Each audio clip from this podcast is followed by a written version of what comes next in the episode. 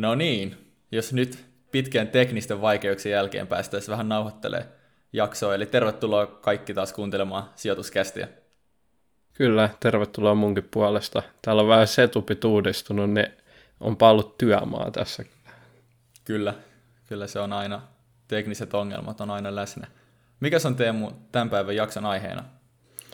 Tänään me pureudutaan mun ja Kevinin seurantalistan yhtiöihin, eli me ollaan valittu molemmat viisi yhtiötä, ei olla etukäteen kerrottu toiselle, mitä meillä on seurantalistalla, ja tänään käydään vähän perustelut, että miksi ne on meidän seurantalistalla, ja, ja paljon toivottu yhtiöanalyysi nyt tulee, eli saatte niin kuin konkreettisesti kuulla, mitä mieltä me ollaan just näistä kymmenestä tai sitten vähän vähemmästä yhtiömäärästä, mikäli niin, meillä on samoja. samoja siellä listoilla, kyllä.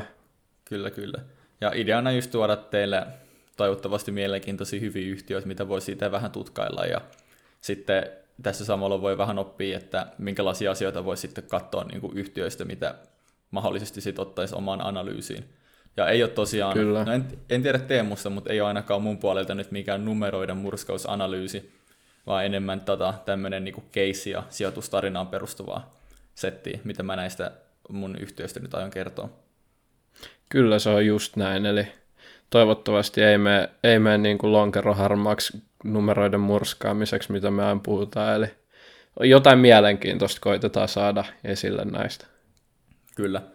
Tota, mutta pidemmittä puheitta, niin aloitetaan vaan heittämällä yhtiötä pöytään, jos se Teemu vaikka mennään vuorotellen, jos sä vaikka saat tuota Kyllä. aloittaa.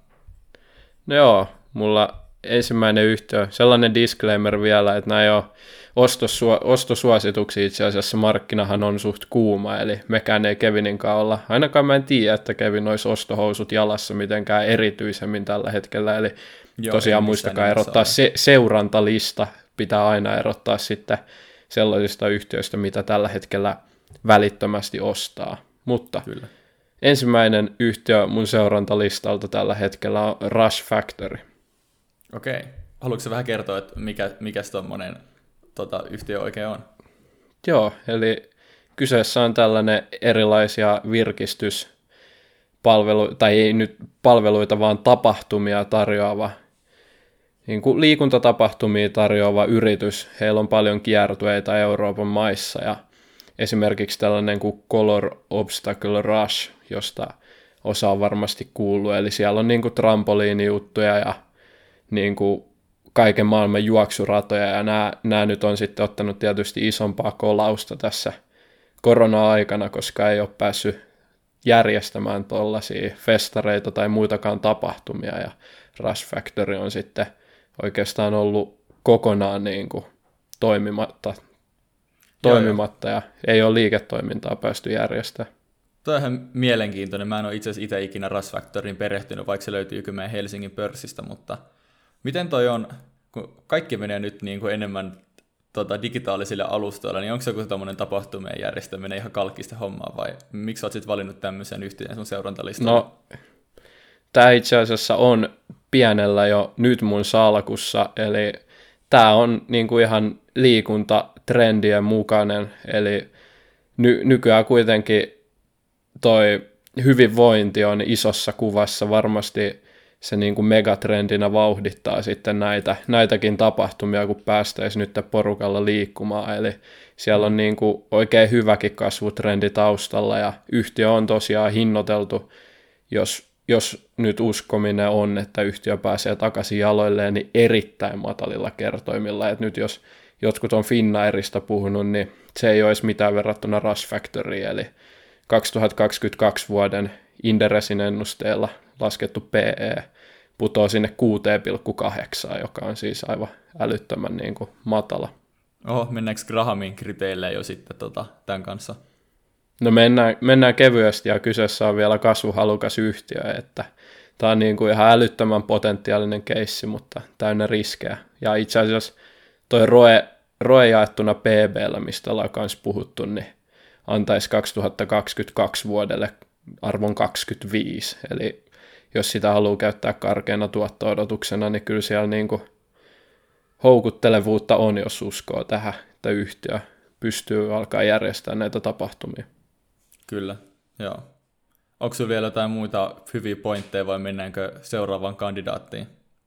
No muutama, muutama pointti, eli yhtiöhän on tosi itse asiassa vähän pääomaintensiivinen, eli aika kevyt toi taserakenne, eli ei vaadi paljonkaan, pelkästään nämä niin kuin yhden tapahtuman vaatimat välineet, ja sitten yhtiö on markkina-arvoltaan vaan 6 miljoonaa euroa, joka on siis, taitaa olla Helsingin pörssin, niin, Helsingin pörssin pienin yhtiö, olisiko, eli likviditeetti on tosi pahasti niin kuin hakusessa.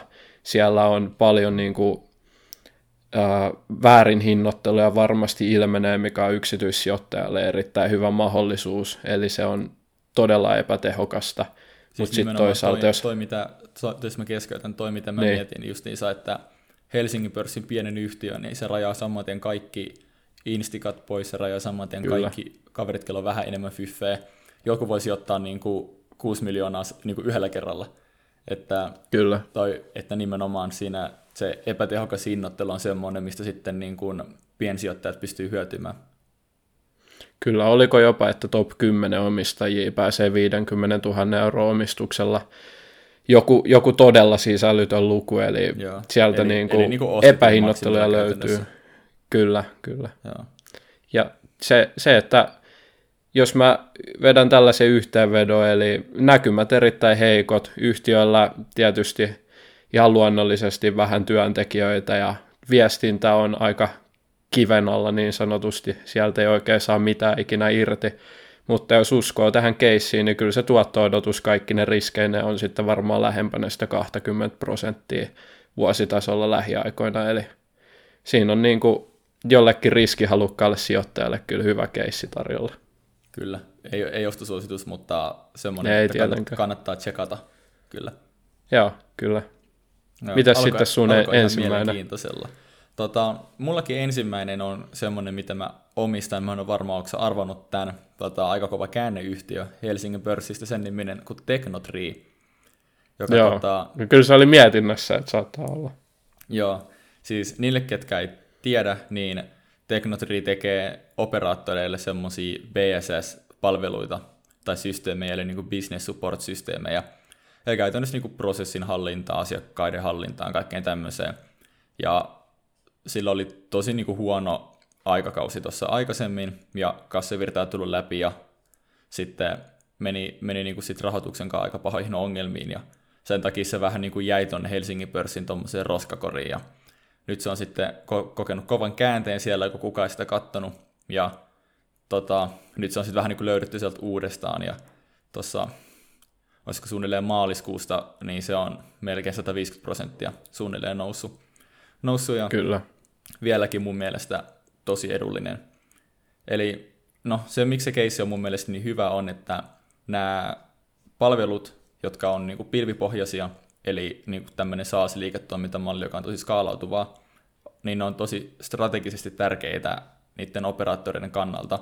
Eli niillä on vähän niin kuin pakko olla ne palvelut. Ja tämä Technotri on todistanut, että niillä on tosi kilpailukykyiset niin kuin, tarjonnat näistä palveluista, ja se on niin kuin, yksi keissin tärkeimpi juttu. Sitten Kyllä. se, sit se alue, millä nämä tekee niin kuin hommia, on tosi mielenkiintoinen, eli ne on tuolla kehittyvimmillä markkinoilla Aasiassa ja itse asiassa Intiassa taitaa olla niiden pääkonttori, ja kova vauhtia kasvava markkina, ja ne myös hyötyy sen itse markkinan kasvusta. Että se on, mä tykkään tämmöisistä yhtiöistä, mitkä pystyy skaalautumaan tosi kovaa, kovaa tahtia ja liikevaihto kasvaa ja kulut pysyy hyvin hallussa, niin se on aika kivaa sitten omistajalle. Kyllä. Mä oon itsekin kattonut jossain vaiheessa, olisi tehnyt mieli ehkä tehdä tästä sellainen swing trade, mutta hmm. enää sellaiseen ei nyt ehkä sitten. Se oli sellainen yhtiö, että mikä ei omaa, omaa salkku oikein, toi IT-ala ei ole ihan sellainen oma juttu, niin en lähtenyt sitten mukaan, kyllä. mutta se kyllä on, tästä mulla, on ollut puhetta paljon. Kyllä, se on mulla vähän niin kuin vastakohta, että mä itse tykkään tosi paljon niin tuosta IT-alasta ja teknologiasektorista, ja kyllä. Öö, kun kiinnostus riittää, niin on kiva omistaa nyt yhtiöitä. Mutta tämä keissi niin kuin lyhyesti numeroina, niin pitää luntaa tästä paperilta, mutta PE on suunnilleen 28 hujakoilla. Tämänhetkisellä se on aika volatiili osake, niin se vähän vaihtelee ne teki, tai, tota, tai nyt tämä 2021 vuonna niin ennustaa, että ne tekee 45 prosentin oman pääoman tuoton, joka on niin kuin, myös tuohon hinnoitteluun, hinnoitteluun aika kova. Ja ne kasvaa ennustetusti 19 prosenttia pyöristettynä ja tota, kaksinumeroisia kasvulukuja, joka sitten mun mielestä kertaa hyvin myös niiden niin kuin kilpailukyvystä, että ne on kasvaa noinkin kannattavasti. Ja käytännössä on niin kuin kasvu plus skaalautuvuus plus tota, nykyinen arvostus, joka on, ei ole mun mielestä vielä korkea Eeston nousun jälkeen, niin on se, että minkä takia se on mun mielestä tosi mielenkiintoinen yhtiö. Kyllä, ehdottomasti. Ollaanko me valmiita seuraavaa case? Mennään, mennään sun seuraavaan pikkiin. Joo, mun seuraava pikki on, tähän väliin voisi sanoa sellaisen, että tämä pikki, mikä nyt tulee, niin on e- ehdottomasti sellainen niin kuin poikkeuksellinen tästä listasta, eli nämä muut on oikeastaan jollain tapaa todella houkuttelevia tällä hetkellä, mutta tämä yhtiö ei ole mun mielestä houkutteleva tällä hetkellä, mutta todella mielenkiintoinen seurattava, minkä takia okay. on mun seurantalistalla, eli tällainen kuin Fodelia. Tuliko yllätyksenä? No itse asiassa tuli. Avapas vähän. Joo, eli tämä on tällainen potentiaalinen kasvuyhtiö, elintarvikealan holding-yhtiö, joka omistaa muutamia brändejä, vähän vanhempaa, vähän isompaa brändiä, mitä heillä on, niin on tuollainen kuin Feelia ja Real Snacks, jota voin avata kohta, ja nyt sitten yrityskaupoilla tullut lähiaikoina Pernion liha ja Pita Factorit siihen kylkeen. Kuulostaa aika kovi, kovilta kaveriolta. Pernion, Joo, Pernion kyllä. liha. Joo, Pernion lihan kannattavuus on vaan vähän, vähän heikko. Et. Okay. Mutta jos me, jos me mennään nyt tuohon ehkä siihen kruununjalokkivään, eli Feeliaan, niin se on niin kuin suomalaisen kotiruuan tällainen verkkokauppa, josta ihmiset voi tilata sitten koteihin pienempiä tai sitten ihan isoja annoksia ruokaa kerralla ja tarkoitus on, että edullisesti valmista ja terveellistä ruokaa sekä kasvis- että sitten liharuokia. Ja tosiaan ne tulee ihan kotiin kuljetuksella ja tällä Felialla on sitten Fodelian liiketoiminnassa parhaat katteet mun käsittääkseni ja tämä on se, milloin ehkä isoin potentiaali sitten ja mahdollisuus okay. jopa noihin niin kuin kuntien järjestämiin kouluruokailuihin sitten okay. laittaa jalkaa oven väliin, jos kunnat rupeaa ulkoistaa noita toimintoja enemmän.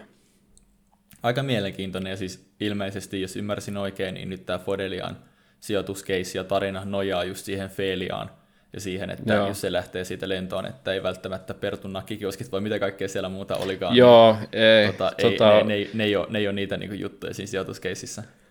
Joo, no, no ei, ei ainakaan tällä hetkellä. Sitten toi toinen vähän vanhempi brändi Real Snacks on niin kuin suomalainen sipsi, tai niin, heillä on suomalainen sipsitehdas ja heillä on oma brändi, tällainen kuin Oikea, olette ehkä törmännyt. Ja sitten tekee myös näitä kauppojen private label-tuotteita, eli on niin kuin vähän ristiä, vähän molempia tuolla niin kuin hyllyillä, eli jos on pirkka sipsiä, niin siellä mun käsittääkseni taitaa olla Real Snacksia joissain valmistajana ja sitten oikean tuottajat on Real Snacksin.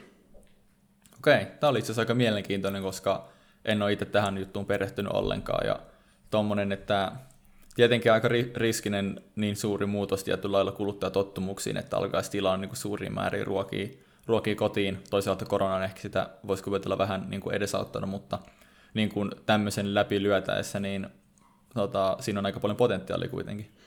Kyllä, kas, kasvuhalua on, on tosi paljon, mutta mikä tätä keissiä ajaa nyt niin kuin kauemmasta, miksi en pue ostohousuja jalkaan nyt, niin on hinnoittelu. Eli mun mielestä liian kallis. Tämä ala ei vielä tarjoa, ei tarjoa oikeastaan missään nimessä hyvää kannattavuutta. Eli jos sen saa sinne yli 10 prosenttia veivattua, niin taitaa olla ihan kohtuu suoritus. Ja se, että nyt 2022 ja 2023 ennusteella, niin ROE jaettuna PB on 3,7 ja tota, 5,8, eli vaikka katsotaan sinne parin vuoden päähän, niin se tuotto-odotus tällä palikkamittarilla jää todella matalaksi, ja mm. PE-luku vuodelle 2023 tippuu 16,4. Tosin okay. se tulee aika rajulla kulmakertoimella alas, että 2022 ennusteella se on vielä 24. Toki se kasvu, kasvu jelppaa siinä, mutta mulle ehdottomasti liian isot arvostukset tällaisella toimialalla, eli en koske, mutta pysyy seurantalistalla. Joo, joo. Tämä on varmaan semmoinen case just, että kun se lähtee kasvamaan, niin se tavallaan kasvu tulee sieltä, niin sitten se edes auttaa ja vauhdittaa, koska sitten tulee verkostoefekti, sitten saadaan sitä omaa jakeluketjua paremmaksi, saadaan tota, isommilla pulkilla ostettua ruokaa, tulee skaalaetuja. Et sitten kun se keissi lähtee rullaan, niin voisi kuvitella, että se on tämmöinen aika lumipalloefektimainen sitten parhaimmassa tapauksessa. Joo, joo, eli se on just tämä Felian mm. ää, yritys iskeä tuonne kouluruokailuihin ja muuta, se saattaa aiheuttaa tätä, mutta tämä, tämä olisi hyvä keissi silloin, jos taisi sellainen hyljeksitty elintarvikealan PE11-keissi, niin, mutta kyllä. potentiaalisella kasvulla niin taisi ehdottomasti ihan loistava, mutta nyt niin kuin ei, ei mitään IT-alan arvostuksia, ja tämä on itse asiassa vielä preemiolla verrattuna moneen IT-alan yritykseen, niin ei, no. ei niin kuin millään lähde nyt tällä hetkellä omaa salkkua. Kyllä, se on joku varmaan Mika Rautanen kaivannut taas vaihteeksi tai Helsingin pörssin roskalaarista ja sitten niin kuin suuren kansan tietoisuuteen. Voisi kuvitella, en tiedä oikeasti. Se asiassa Ka- Kajaani on tällä hetkellä analyytikko ja sitten okay. oliko sieltä Thomas, en muista sukunimeä, en viitti heittää arvoista tähän. Joo, Siellä on hyvä, hyvät analyytikot on kuitenkin takana, mutta en itse lähde keissiin. Joo, selvä. Oliko siinä keissi kokonaisuudessa? Oli. Päästään sun, sun vuoroon nyt. Joo, mulla on itse asiassa vielä toinen, mitä mä satun omistamaan, ja öö, tykkään, tykkään tosi paljon yhtiöstä ja uskon, ollaan tästä Teemun kanssakin juteltu, semmoinen kuin Soltec. Kyllä, Eli... tämä arvasin. Tämä arvasin. Joo, okei. Okay. Teki mieli huutaa tuohon väliin. en, en viittinyt omalle seurantalistalle laittaa nyt tähän jaksoon tätä, koska 95 prosenttia varmaan, että se löytyy sieltä. Kerropa meille. No, Soltechan on, se on, se on aika lailla kahta asiaa nykyään, koska se liiketoiminta jaetaan kahteen segmenttiin on digital-puoli, joka on tämmöinen vähän perinteisempi IT-palvelusektori. Eli esimerkiksi mä oon puhunut joskus GoForesta ja näitä on niin kuin Siili, ja muuta. Eli niin kuin sitten on siellä konsultteja ja sitten ne auttaa näissä niin kuin digitaalisessa murroksessa yhtiöitä ja eri, eri tavoilla.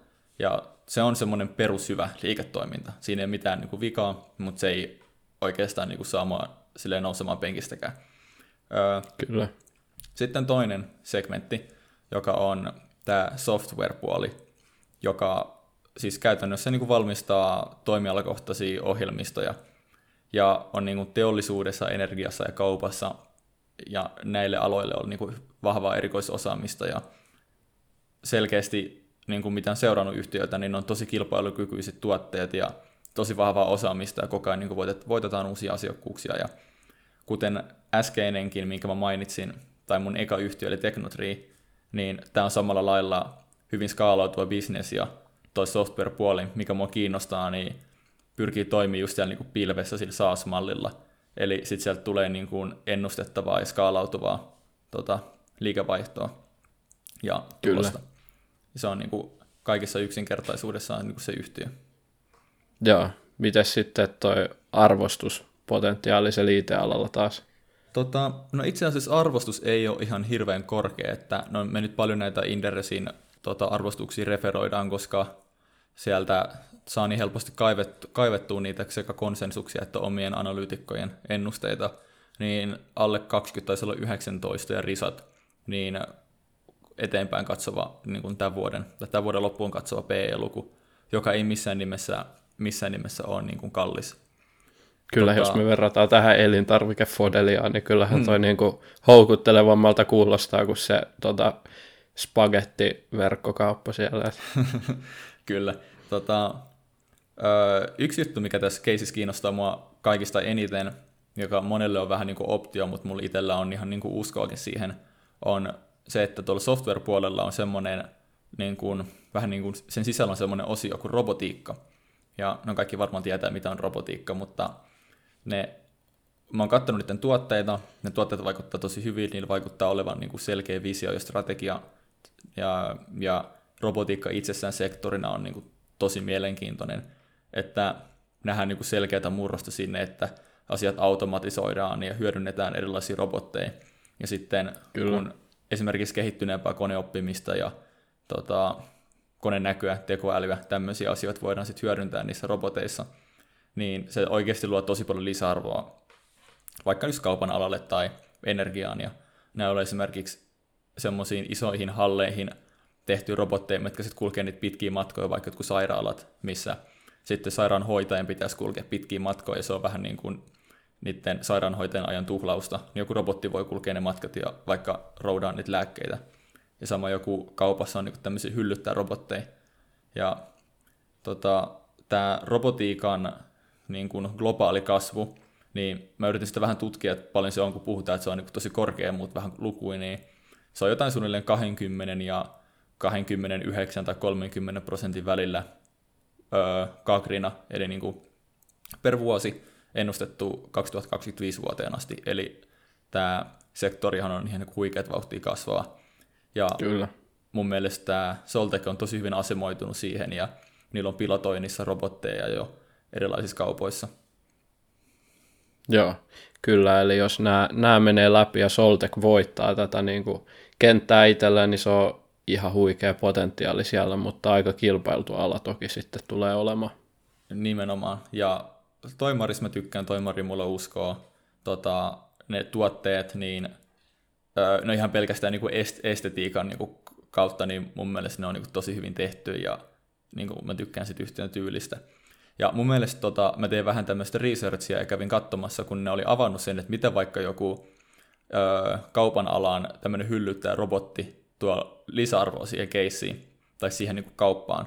Niin mm. tota, mä kirjoitin sen ylös, koska oli mun mielestä tosi hyvin, että miten oli avannut sen. Eli jos on joku kauppa, millä on vaikka 80 pistettä ympäri Suomea, ja ne tekee 800 miljoonaa euroa liikevaihtoa, sitten niillä on hyllysaatavuus, eli kuin hyvin tuotteet on yleensä hyllyssä, kun niiden pitäisi, olisi 97,5 prosenttia, eli ihan ok, mutta ei kuitenkaan niin kuin 100.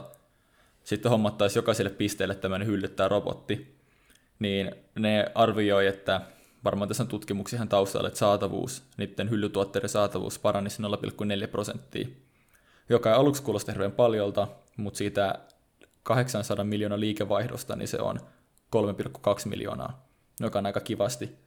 Ja jos siinä on 27 prosentin kate, niin siitä saadaan semmoinen tota, tota, melkein miljoona, miljoona euroa tuottoa.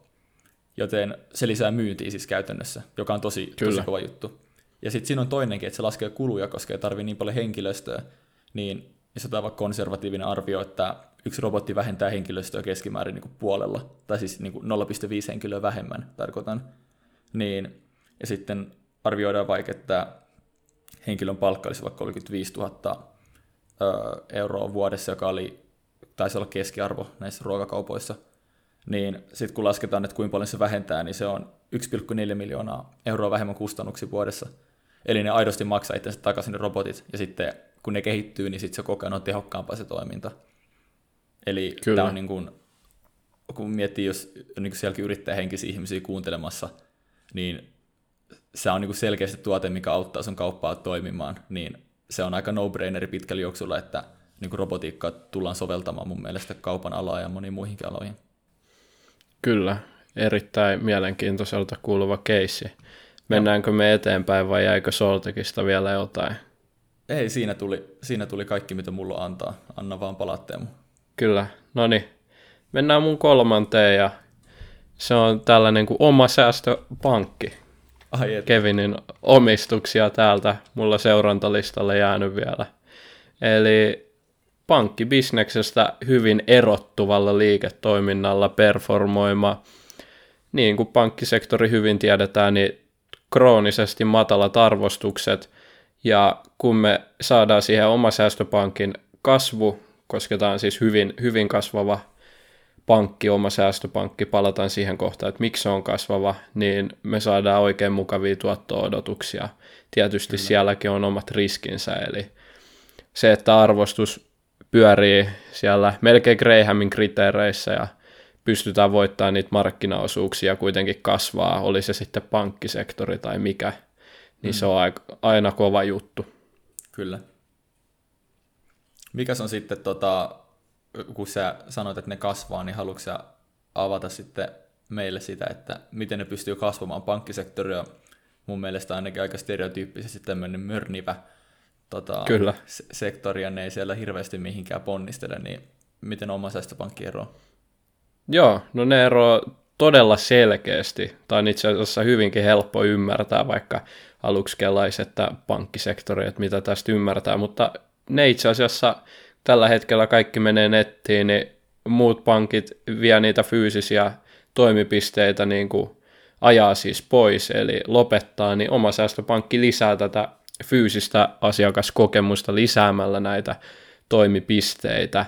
Eli sitä kautta koittaa saada paljon niin kuin enemmän asiakkaita, että se asiakaskokemus olisi parempi.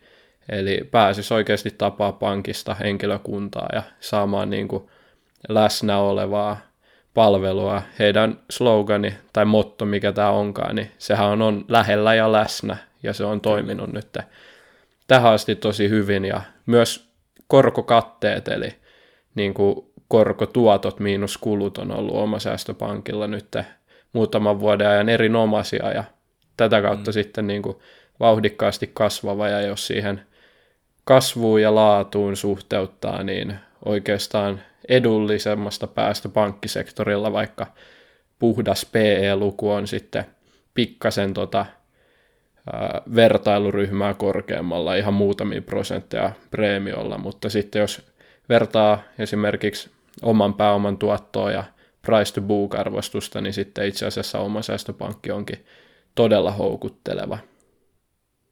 Joo, ja nimenomaan se, mä tykkään siitä sijoituskeissinä itsekin, ja kuten sanoit, niin löytyy multa nykyään, että se on nimenomaan tosi yksinkertainen, että ne tarjoaa yksinkertaisesti laadukkaampaa palvelua, ne onnistuu siinä, ja koska se palvelu on laadukkaampaa, ne pystyy laskuttaa preemiota, ja asiakkaat tyytyvästi maksaa sen.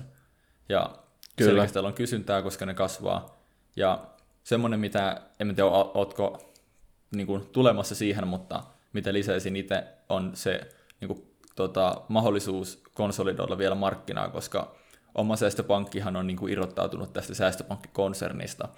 Ja näitä säästöpankkeja on niin kuin ympärit ämpärit Suomen kuntia, pikkukuntia, mm. ja näitä sitten oma säästöpankki pystyy ostelemaan ja liittää, niin kuin, nyt en, en muista mistä, mistä osti, mutta osti jonkun säästöpankin, ja ne saa yleensä niitä aika maltillisilla arvostuksilla, ja ne on aika silleen helposti omistaja-arvoa luovia yritysostoja, jos ne tekee oikein.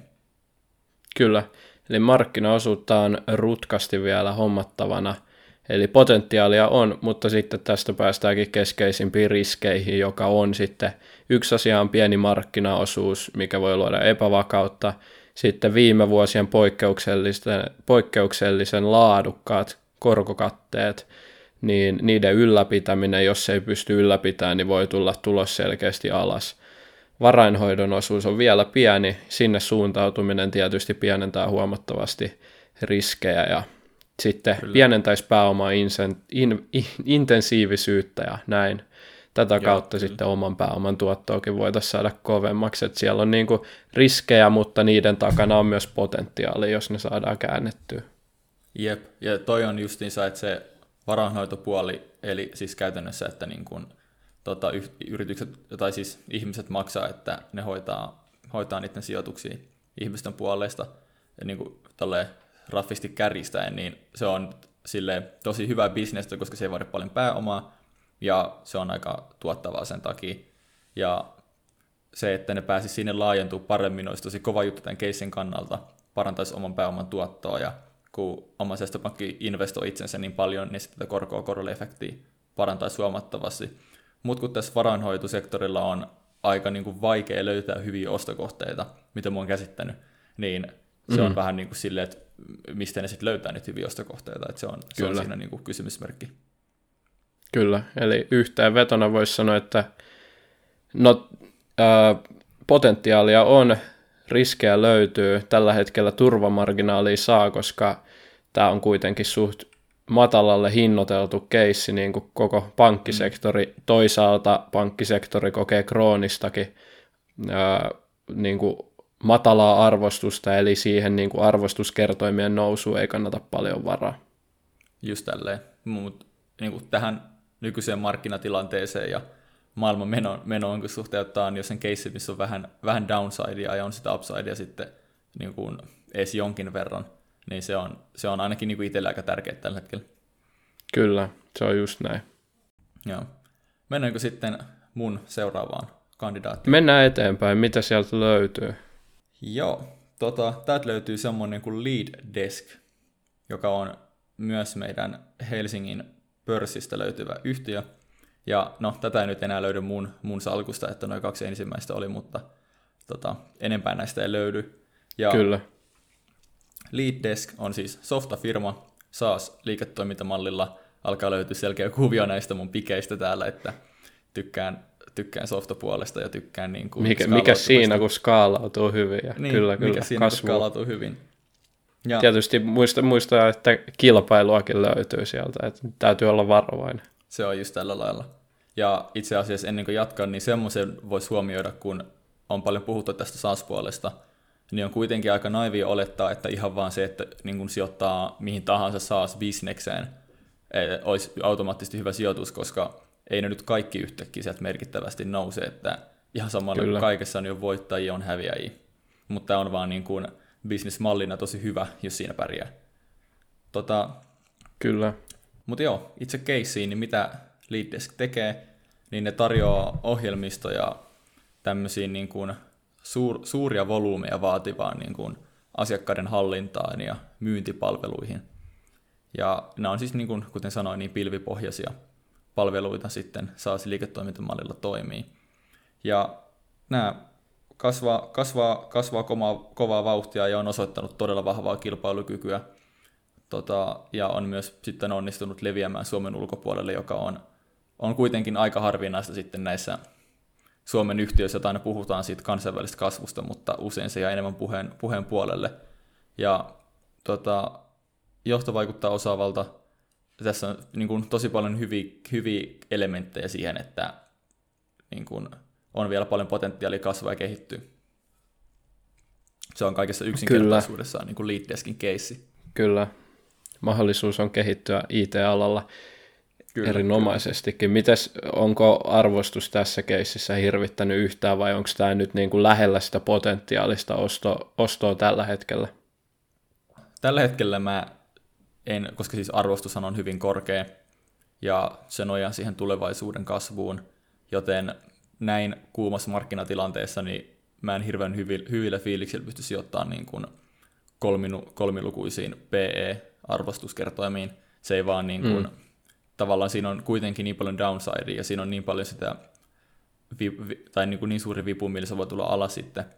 Joten ei ehkä tällä hetkellä, mutta jos niin kuin riskisijoitokyky riittää, niin ei se kuitenkaan siihen kasvuun, jos katsoo pidemmällä aikajänteellä, niin ole edes niin kallis.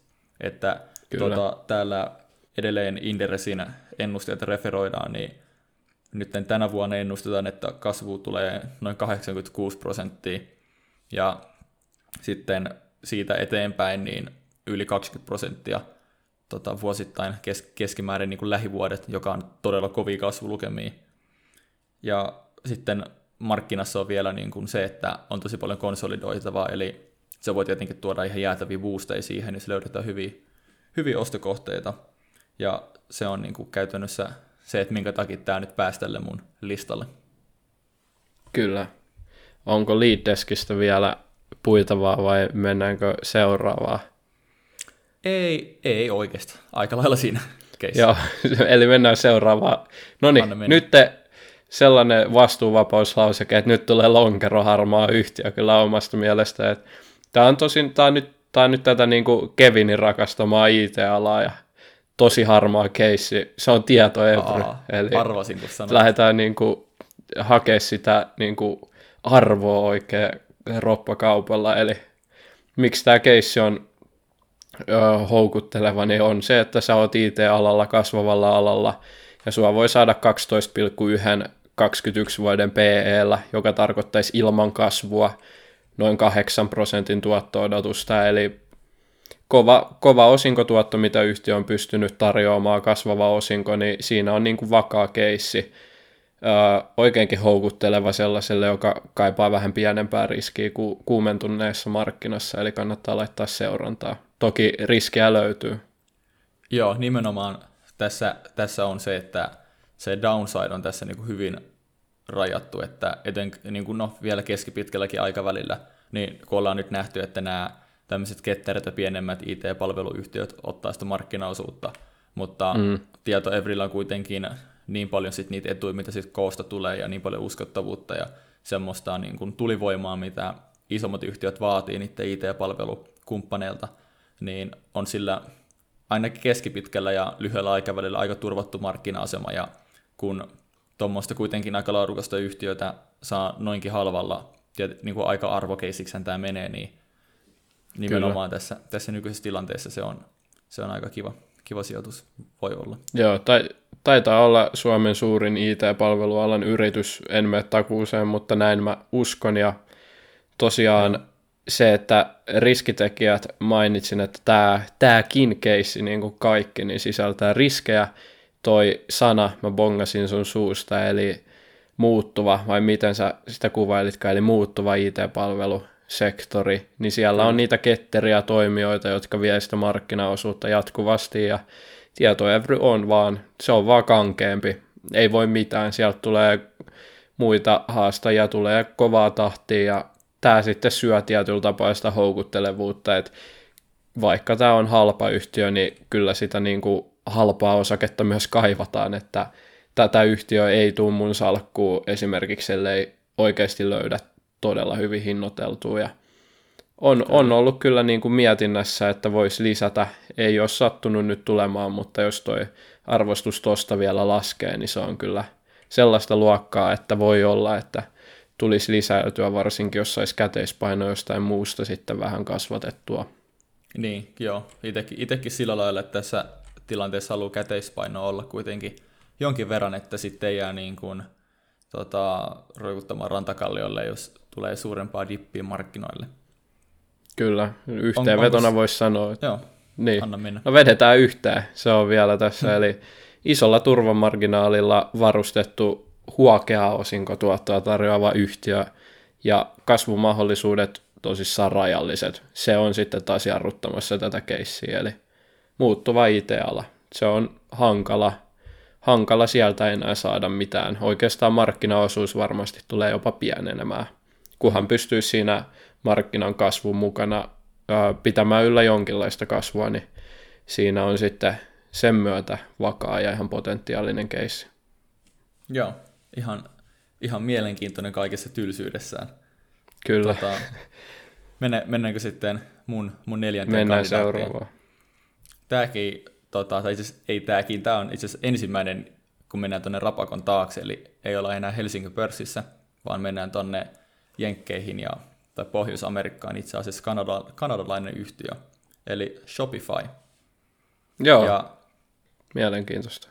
Joo, ja ei, ei varmaan tota, ei ole sunkaan, sunkaan kanssa hirveästi juteltu, niin ehkä tuli vähän yllätyksenä, ei mutta tota, ö, itse siis paljon niin kuin, tietoa on kertynyt ihan vaan niin kuin, oman työn ja yrityksen kautta sit siitä, että mitä Shopify tekee, ja sen takia tämä on mun mielestä niin kuin, mielenkiintoinen ja ollut kiva seurata.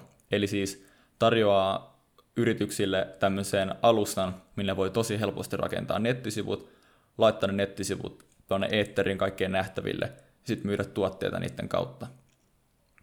Kyllä. Ja käytännössä, miten ne sitten saa sen liikevaihdon, on, että tämä on edelleenkin, no mun mielestä on myös niin kuin SaaS-palvelu, tai en tiedä onko se SaaS, mutta joku AAS-palvelu kuitenkin. Eli, eli tota, se on semmoinen tilauspohjainen, se maksat kerran kuukaudessa siitä, että sä saat käyttää sitä Shopifyn pohjaa, ja että sä saat sen niin kuin, tavallaan hostauksen, saat sun nettisivut sitten näkyviin ja se on niille tosi tärkeä tämä liikevaihdon lähde. Sitten Kyllä. niillä on muita liikevaihdon lähteitä, eli sitten kun ne myy tuotteita, nämä yritykset, niin aina kun ne tekee myynnin, niin Shopify ottaa tästä sitten pienen provikan itselleen. Ja Shopify on tämmöinen niin oma reitti, mitä kautta voi tehdä myyntejä, tai sitten Shopify tarjoaa niin kuin kolmansien osapuolien, ja molemmista sitten Shopify ottaa pienet palaset.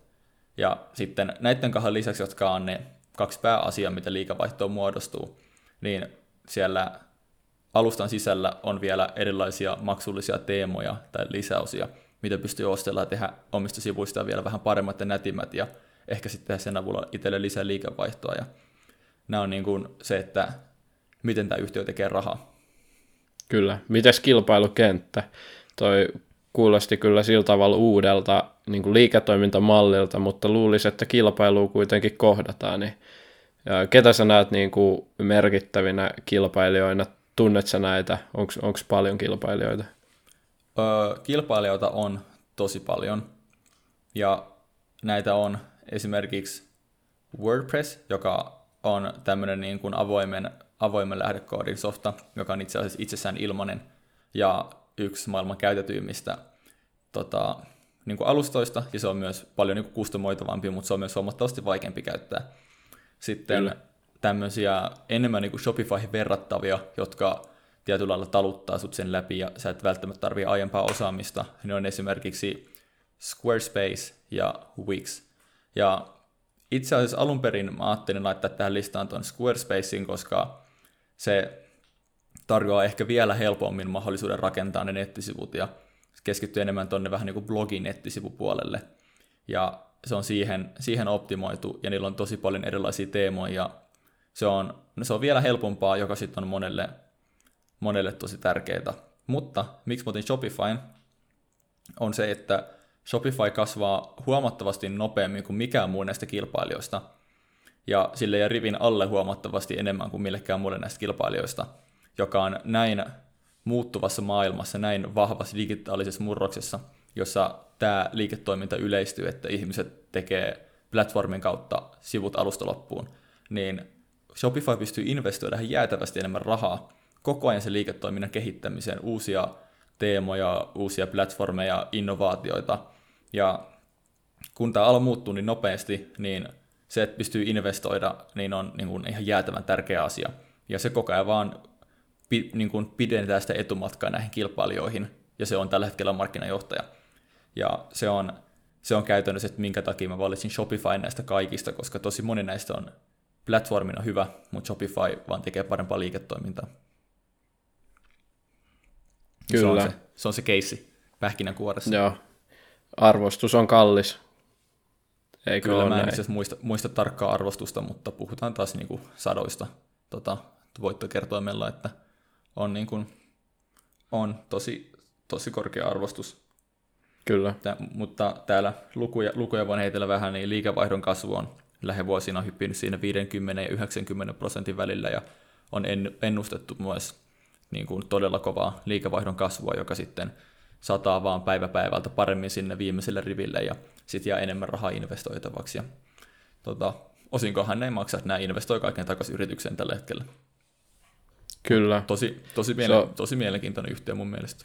Oleellista kasvuyrityksen kohdalla toi, että himmataan niistä osingoista ja ruokitaan sitä kasvua, jos sieltä tu- parempia tuottoja on saatavilla. Kyllä. Mennäänkö tässä vaiheessa eteenpäin? Joo. Vai onko Shopifysta sun... vielä? Taitaa olla sun viimeinen tota, Joo. kandidaatti enää jäljellä. Mun viimeinen kandidaatti on, tämä on mun salkusta. Mä en tiedä, tuleeko sulle yllätyksenä, minkä mä sieltä vielä vikana nostan, mutta se on Remedy. Eli tarjoaa laadukkaita tarinankerrontapelejä ja toimii itsenäisenä pelistudiona ja on, on suomalainen yritys. Joo, itse asiassa mä en tämä on sun salkus niin kauan ollut, niin mä en ajatella, että sä sen nostaisit esille, mutta niin kuin loistava yritys kyllä ja kyllä. Kerro, kerro ihmeessä lisää mulle ja kuuntelijoille. Joo. Niille, ketkä ei vielä Remedia tunne, niin tunnetuimpia pelejä tosissaan Max Payne, Alan Wake, Quantum Break ja Control. Control on nyt, oliko 2019 julkaistu, se on uusin hittipeli, joka on saanut todella paljon hyviä arvioita. Ja Remedy on erittäin korkealle arvostettu pelistudio. Todella hyviä diilejä saanut, paljon huomiota saanut hyvistä grafiikoista ja just siitä tarinankerrontapeleistä. Eli on lähtenyt liikkeelle niin kuin yksin, peli, yksin peleistä ja nyt suunnitteilla mahdollisesti myös monin pelejä. Taitaa itse asiassa olla jo kontrollin seuraavassa projektissa tuollaista tota, monipelijuttua. Okay. Eli tämän profiilin pelistudio on kyseessä. Joo, ja siis sen, sen verran itse tiedän, että, että nimenomaan noita niin kuin tosi laadukkaita pelejä, suurien budjetin pelejä sitten, mitkä on myös, on myös kalliimpia ja sitten läpilyötäessä, niin niissä on aika suuri tuottopotentiaali.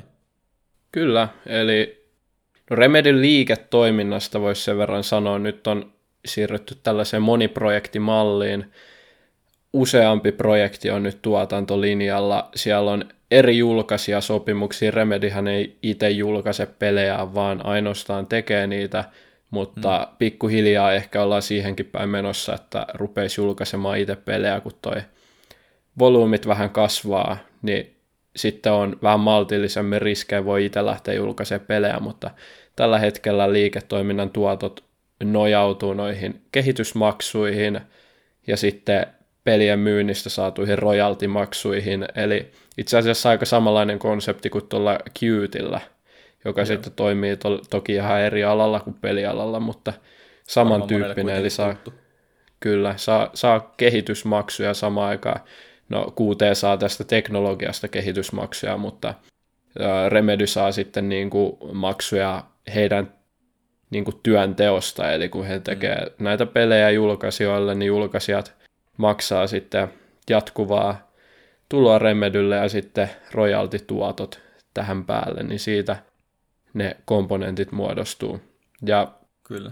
tämä liiketoiminta on tällä hetkellä sellaisessa aika käänteen tekevässä vaiheessa, voisiko näin sanoa. Eli jos nyt puhutaan, mikä, mikä ainoa tekijä, mikä nyt saattaa viedä sijoittajan pois tästä yhtiöstä, on pikkasen tota, korkea arvostus, PE-kertoimet huitelee aika korkealla, mutta tässä on iso juttu, mikä pitää muistaa, on se, että Remedyn toi kassavirta ja tulos tulee tiettyjen peliprojektien, koska peliprojektit on tosi isoja ja niitä on kuitenkin vain muutamia, niin ne tuloutuu kertaluontoisina tai niin kuin kerralla isommin ja tällä hetkellä, Joo. kun moni peliprojekti on ajoittumassa 2022 ja 2023 vuoteen, niin ei ole vielä nyt niin kuin tänä vuonna odotettavissa mitään muuta kuin noita jatkuvia kehitysmaksuja, mikä sitten pelaa nykyiseen kalliiseen arvostukseen, mutta 2023 vuodelle EV-EBIT on sitten ennusteiden mukaan vain 17,8, eli se, se korjaantuu aika nopeasti, jos kaikki menee odotetusti.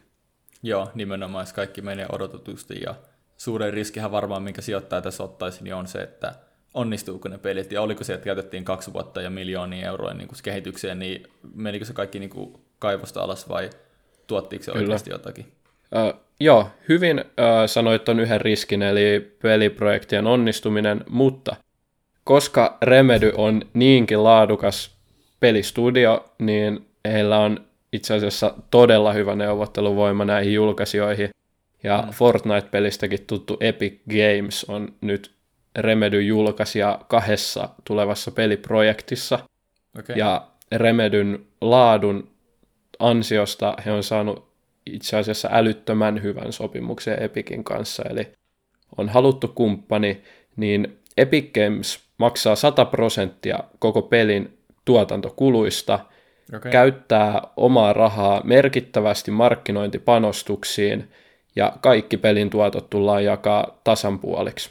Eli tässä on niin kuin Remedyllä Ihan todella siis. selkeä etu, siis käsittämätön diili. Tämä on niin kuin once in a lifetime tyyppinen, eli nyt, nyt vielä kun sais tuosta jollain ilveellä sen hittipelin, niin tai siis tässä on potentiaalia, eli tämä on Ka- niin kuin kaikki, kaikki hyvin mielenkiintoinen. Tullut, kaikkihan sata, sata siinä kohtaa tullut riville, ja en mä niin Kyllä. Itse, itse näe, että tuossa riskit on niin kuin ainakin ton, ton niin kuin yhden asian kohdalta niin aika lailla nollassa, koska sä et itse maksa sen, sitä kehitystyötä siinä ollenkaan.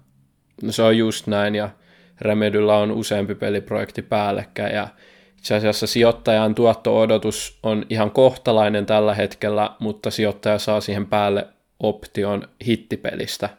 Ja mm, tämä on houkutteleva, varsinkin kun tällä hetkellä arvostus näyttää nykykertoimien valossa kalliilta, mitä se ei sitten pitkällä juoksulla Remedy kuitenkin tähtää niin kuin kymmenien vuosien niin kuin mitalla hyvään kasvuun mm. vielä tästä eteenpäin kasvavalla Kyllä. alalla, niin se, että sijoittaja jaksaa katsoa sinne parin vuoden päähän, niin Remedy ei edes ole kovin kallis. Ja nyt jos me nähdään näitä korjausliikkeitä vielä, jatketaan tästä vielä vähän alaspäin, niin kuin nyt indeksit on korjannutkin pari päivää, niin Remedyä voi olla, että saa ihan houkuttelevin arvostuksin kyllä. Joo, ihan todella mielenkiintoinen keissi ja äijä pitääkö hyvin myyntipuheenkin tuossa, niin eh- ehkä pitää laittaa omallekin seurantalistalle. On siellä joskus ollut. Kannattaa mutta... laittaa seurantaa. Joo. Joo, on, se, on se joskus siellä ollut siellä omalla seurantalistalla, mutta sitten on ollut pitki jakso, että on ollut vaikka liian syvällä osakkeissa ja ei nyt ole ollut silleen tilaa sitten ostaa enempää, niin sitten mä oon joskus vähän puhdistanut osa, tota, sitä listaa ja sitten sieltä on sekin lähtenyt samalla. Kyllä, mutta Oliko seurantalistalle siinä... Joo. Ihan potentiaalinen. Ei ole ostosuositus tämäkään, eli kannattaa se oikea arvostus myös odottaa sieltä. Toki sen aika kyllä, kertoo, kyllä. että onko se ollut tällä hetkellä se oikea arvostus. Kyllä, seurantalistasuosituksia me varmaan voidaan antaa. Musta, mä veikkaan, että niin. kukaan ei tule tuota, jur, juristilauman kanssa meille, jos me sanotaan, että laitetaan seurantalistalle. Joo, nämä kaikki on sellaisia, että kannattaa laittaa. Klikkaa se seurantalista päälle, oli se sitten Nordnetissä tai jossain muualla. Kyllä, kyllä. Tota, mennäänkö sitten mun, mun tota, seuraavaan? Mennään sun viimeiseen jännityksellä odotan. Ei ole mitään hajua, mikä sieltä tulee. Kyllä, eli semmoinen kuin AMD. Okei, okay, Advanced niille... Micro Devices. Just joo, kyllä. Siinä se tuli sitten niille, niille ketkä ei tota, tiennyt, mistä nimi tulee. Ja siis yhtiöhän on niin kuin puolijohden valmistaja, eli siis vähän kuulostaa vähän ehkä oudolta, mutta käytännössä valmistaa mikroprosessoreita, tai siis niin tietokoneeseen tulevia prosessoroita ja näytön ohjaimia ja muita tämmöisiä tota, tietokoneeseen liittyviä komponentteja sitten, jotka vaikuttaa sen tietokoneen suoritukseen. Ja tällähän on niin kuin valtavasti kilpailijoita. Tässä niin kuin ehkä nimekkä, nimekkäimmät, mitä voisi mainita, niin Intel, isoin tekijä näissä prossujen valmistamisessa. Varmaan monella teistäkin, jos vaikka tätä kuuntelette nyt teidän läppärillä ja katsotte siihen vasempaan alakulmaan, niin siinä lukee joku Intel jotakin. Ja itselläkin tuossa, tuossa lukee. Intel, ja... Intelkin löytyy pörssistä. Siinä on, siinä on niin arvokohde kanssa, jos, jos uskoo, että Intel vielä kasvaa. Niin. Kyllä. Sitten toinen on Nvidia, joka enemmän sitten näissä näytön ohjaimissa – jotka ehkä sitten niin kuin tähän pelaamiseen on niin kuin vielä tärkeämpiä kuin, niin kuin esimerkiksi tavalliseen niin kuin tietokoneella toimistotyöskentelyä ja videoiden katsomiseen, niin tota, on pelaajille tosi tärkeitä, ja se, niissä, niissä on tota, todella laadukas tekijä. Ja ne on ehkä kaksi semmoista suurinta kilpailijaa, ja nimenomaan Intel niissä prossuissa ja Nvidia niissä näytön ohjaimissa. Mutta nytten on sitten mielenkiintoista dynamiikkaa vähän muodostunut tähän, tähän hommaan, eli Apple, ei varmaan tarvii hirveästi esittelyitä, yhtiö Apple, niin on alkanut valmistaa omaa, omaa siruaan, eli semmoista Apple M1, josta on itse kuullut Kyllä. tosi paljon positiivista ja varmaan aika niin kuin varten otettava kilpailija sitten, sitten AMDlle ja Intelille erityisesti. Mutta... Kyllä. Sano vaan. Niin. No, mites äh, arvostus? Mä oon itse näitä jonkun verran kattonut, mutta sä oot päivitellyt myöhemmin, niin kerrohan meille, että millä hinnalla tätä hienoa kasvuyhtiötä nyt pörssistä saa.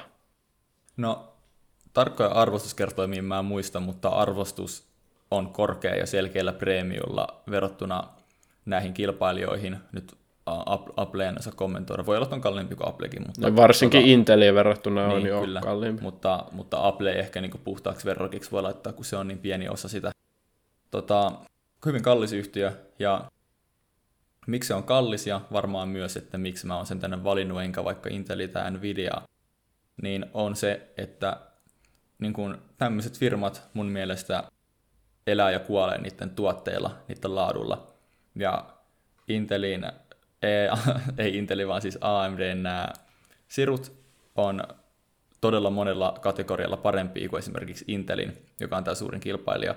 Ja niissä on myös usein niin kuin kilpailukykyisemmät hinnat, eli niin kuin hinta-laatusuhde on vielä huomattavasti parempi, joka on, on niin kuin se tärkein tekijä. Ja itse asiassa AMD iski mun silmään, kun mä aloin etsimään mulle uutta tietokonetta, ja viimeksi tota, lukiossa ostanut itselleni uuden koneen, ja sitten vähän pudonnut ehkä tästä gameista, niin sitten aloin vaan niinku scrollailemaan internettiä ja katsomaan erilaisia videoita, että minkä koneen kannattaisi ostaa, ja ihan niin kuin tuntuu, että yleinen semmoinen konsensus tai käsitys ihmisistä, ketkä tietää tietokoneista paljon ja läppäreistä ja on kiinnostunut siitä maailmasta, niin yleisesti ottaen AMDn tuotteet pidettiin vain parempana kuin Intelin. Ja esimerkiksi vaikka Intelin i7 on se niiden vähän korkeimman suoritustason prossu ja AMD on tämmöinen Ryzen 7, niin ihan lähes poikkeuksetta ihmiset sanoivat, että se Ryzen 7 on parempi. Niin kuin Miten sitten, jos otetaan, jos otetaan Inteli 9 tuohon käsittelyyn? Niin... niin, mutta nykyään on Ryzen 9 ja siitäkin on niinku versioita, että on, on myös sitten niinku tälle, tälle sitten verrokki. Niin, niin että sä, sä, saatit kuitenkin ihan reilut verrokit tuohon. Että... Otin, otin, kyllä. Joo. Eli, eli samalla lailla menee, että on niinku Ryzen ja Inteliini on niinku kolmonen ja vitonen ja tota, 7 ja 9. Tota, mutta siis se on käytännössä keissin pihvi siinä, eli tuotteet on, on parempia, hintalaatuisuhde on parempi ja kasvaa kovaa tahtia, valtaa, valtaa markkinaosuutta sitten Inteliltä sen avulla ja tulevaisuudessa etenkin kun sitten koko ajan enemmän ihmiset käyttää, niin siinä on varmaan myös jonkinlaista lievää verkostoefektiä, että tulee enemmän tietoisuutta näistä AMDn tuotteista. Ja samalla lailla kuin Intel, niin se tekee rahaa sillä lailla, että joko ihmiset ostaa suoraan niitä itse tuotteita, tai sitten myydään koneita, missä on valmiiksi asennettuna näitä AMDn tuotteita, ja sitten siitä saadaan rahaa. Eli hyvin yksinkertainen liiketoimi- liiketoimintamalli sitten loppujen lopuksi. No niin. Onko meillä pikkuhiljaa pulkassa meidän yhtiö, yhtiölistat tässä? No on. Me sovittiin, että viisi molemmille, mutta mun pitää ihan pikaisesti vielä heittää tämmöinen yksi jokeri, mitä mä en ehkä viittin heittää tästä listasta pois ja vähän AMDn ja tämän välillä puntaroin. Ja tämä yhtiö ei varmaan hirveästi esittelyitä myöskään tarvii, mutta semmoinen niin kuin Airbnb. Ja tota, Noniin löytyy pörssistä. Tota, eli siis käytännössä alusta, missä ihmiset pystyy vuokraamaan ja sitten niin kuin, tulla vu, niin kuin vuokraa kämppiä sitten, sitten löytää kämppiä, kämppiä, missä haluaa asua. Ja ihan niin kuin, no en tähän ehkä liian, liian syvälle mene, mutta käytännössä keissi menee sillä lailla, että ei ole tällä itse samalla identtisellä liiketoimintamallilla kilpailijoita tai yhtäkään merkittävää kilpailijaa, ja ainoat kilpailijat on hotellit ja sitten tämmöiset niin kuin erilaiset platformit, missä pystyy vertailla vaikka hotellien hintoja, niin kuin booking.com ja mitä, mitä näitä kaikkea on. se rimmas muuten, eikö se ole aika hienosti tehty? Vahinko. Joo, kyllä. Tota, ja, ja, ja se keissi on siinä, että uskoksia, että tulevaisuudessa tullaan siirtymään enemmän niin kuin lomailuun ja tämmöiseen niin kuin lyhytaikaisiin vuokraus situationeissa tullaan siirtymään enemmän siihen, että yksityishenkilöt vuokraa keskenään, vai että onko enemmän nämä isot hotellit, mitkä dominoi sitä. Ja selkeästi Joo. nuoret, mitä itse on havainnoinut, aika niin kuin, tietenkin rajoitettu otanta mulla, kun omasta elämästä katsonut, mutta esimerkiksi tyttöystävän kanssa tota, oltiin tuolla Los Angelesissa, niin sitten kaikki paikat, missä me yövyttiin, oli Airbnb-paikkoja. Kun mentiin kaveriporukalla Berliiniin, ää, ei mentiin Berliiniin, vaan mentiin Prahaan lomalle, niin tota, otettiin sieltä Airbnb. Ja se oli jotenkin tosi looginen vaihtoehto ja tuntuu, että niin etenkin nuoret on omaksunut tämän Airbnbin ja paljon mieluummin ottaa niitä, koska ne hinnatkin on usein parempi kuin hotelleissa. Niin sitten jos tämä sukupolvi varttuu ja se kuluttajatottumus pysyy samana ja sitten on enemmän rahaa matkustella enemmän, niin sitten tämä sukupolvi, joka ikääntyy, niin sitten alkaa valita näitä Airbnb-ratkaisuja niin perinteistä hotellien sijasta ja tämä on, tämä on se, niin kuin, miksi se on mun mielestä tosi mielenkiintoinen yhtiö. Joo, kyllä. Kuulostaa kyllä siltä, että liiketoimintamalli on hyvinkin kopioitavissa, että mitä sä sanot tähän sitten? No, se on, se on ihan totta, mutta sitten ne on rakentanut sen platformin, koska nämä alustat tarvii ihmiset, ketkä on siellä, kello on käyttäjätunnus, ketkä vuokraa kämppiä ja ketkä etsii sieltä kämppiä. Ja kun ne on lähtenyt tähän, niin niillä on se first mover advantage, joka on niin kuin tosi vahva. Ja se, mm. on, se on se, että miksi niin kun sitten sitä voitettua markkinaosuutta on vaikea voittaa takaisin. No joo, tota, toi, on, toi on selkeä, jos joo. vertaa Facebookiin, niin kuinka helppoa on rakentaa sosiaalisen mm, median kyllä. uusi alusta, mutta ja, voittaako kuka, haluuko kukaan lähteä kilpailemaan sitten enää Instagram, Facebookin tuotteita, niin kuin esimerkiksi Instagramia ja muita vastaan, niin tuskin. Se on aika iso kynnys kyllä. Nimenomaan. Ja tämmöinen loppukevennys kautta fun fact, niin Airbnb no, tulee sanoista Air, Bed and Breakfast, ja mistä se Air tulee on, että nämä kamukset, ketkä sitten alun perin aloitti tämän bisneksen, niin aloitti sillä lailla, että ne vuokras niiden ilmapatjaa. Ja siitä lähti tämä Airbnb, ja sen takia siinä on se Air siinä alussa. Joo, jos, toi oli jos kyllä hyvä tiennyt, niin nyt te, nyt te tiedätte. Kiitos, se oli, se oli oikein hyvä lopetus tälle jaksolle. Onko kyllä. se nyt paketissa hyvän bonuksen jälkeen? Joo, mä, mun mielestä me, jos me molemmat sanotaan vielä niin ne yhtiöt putkeen, niin sitten jos joku, Kyllä. joku et jää nimi sitten mieleen joku tietty keissi, niin sä voit vaikka aloittaa. Joo, toki listataan ihmeessä kuvaukseen, mutta tosissaan jär, järjestys on nyt mennyt ehkä sekaisin, mutta Rush Factory, Fodelia, oma säästöpankki, tietoevry ja Remedy oli meikäläisen valinnat. Laittakaa toki seurantalistalle, tehkää se oma analyysi ja sitä kautta sitten mahdollisesti salkkuun. Kyllä, ja mulla oli Techno3, Soltech, Leaddesk, Shopify ja AMD, ja sitten Airbnb oli tämä, jokeri heiluja siellä. Ja sieltäkin vais oli joku kiinnostava, niin laittakaa seurantalista ja voitte vaikka YouTubessa kuuntelevat kommentoida, että kummalla oli parempi seurantalista, tai voitte vaikka Instagramin DM tulla heittelemään, niin sitten Kyllä. voidaan niistä keskenään riidellä. Kyllä, se on just näin. Aiheuttakaa meille pieni pieni tota, riidan poikainen sinne no, valtataistelu. Kyllä. Joo, no niin. Mutta kiitos tästä jaksosta ja palaillaan taas sitten ensi jakson merkeissä. Kyllä. Kiitos kaikille kuuntelijoille ja me kuullaan ja nähdään ensi kerralla. Se on moro. Yes. Morjes.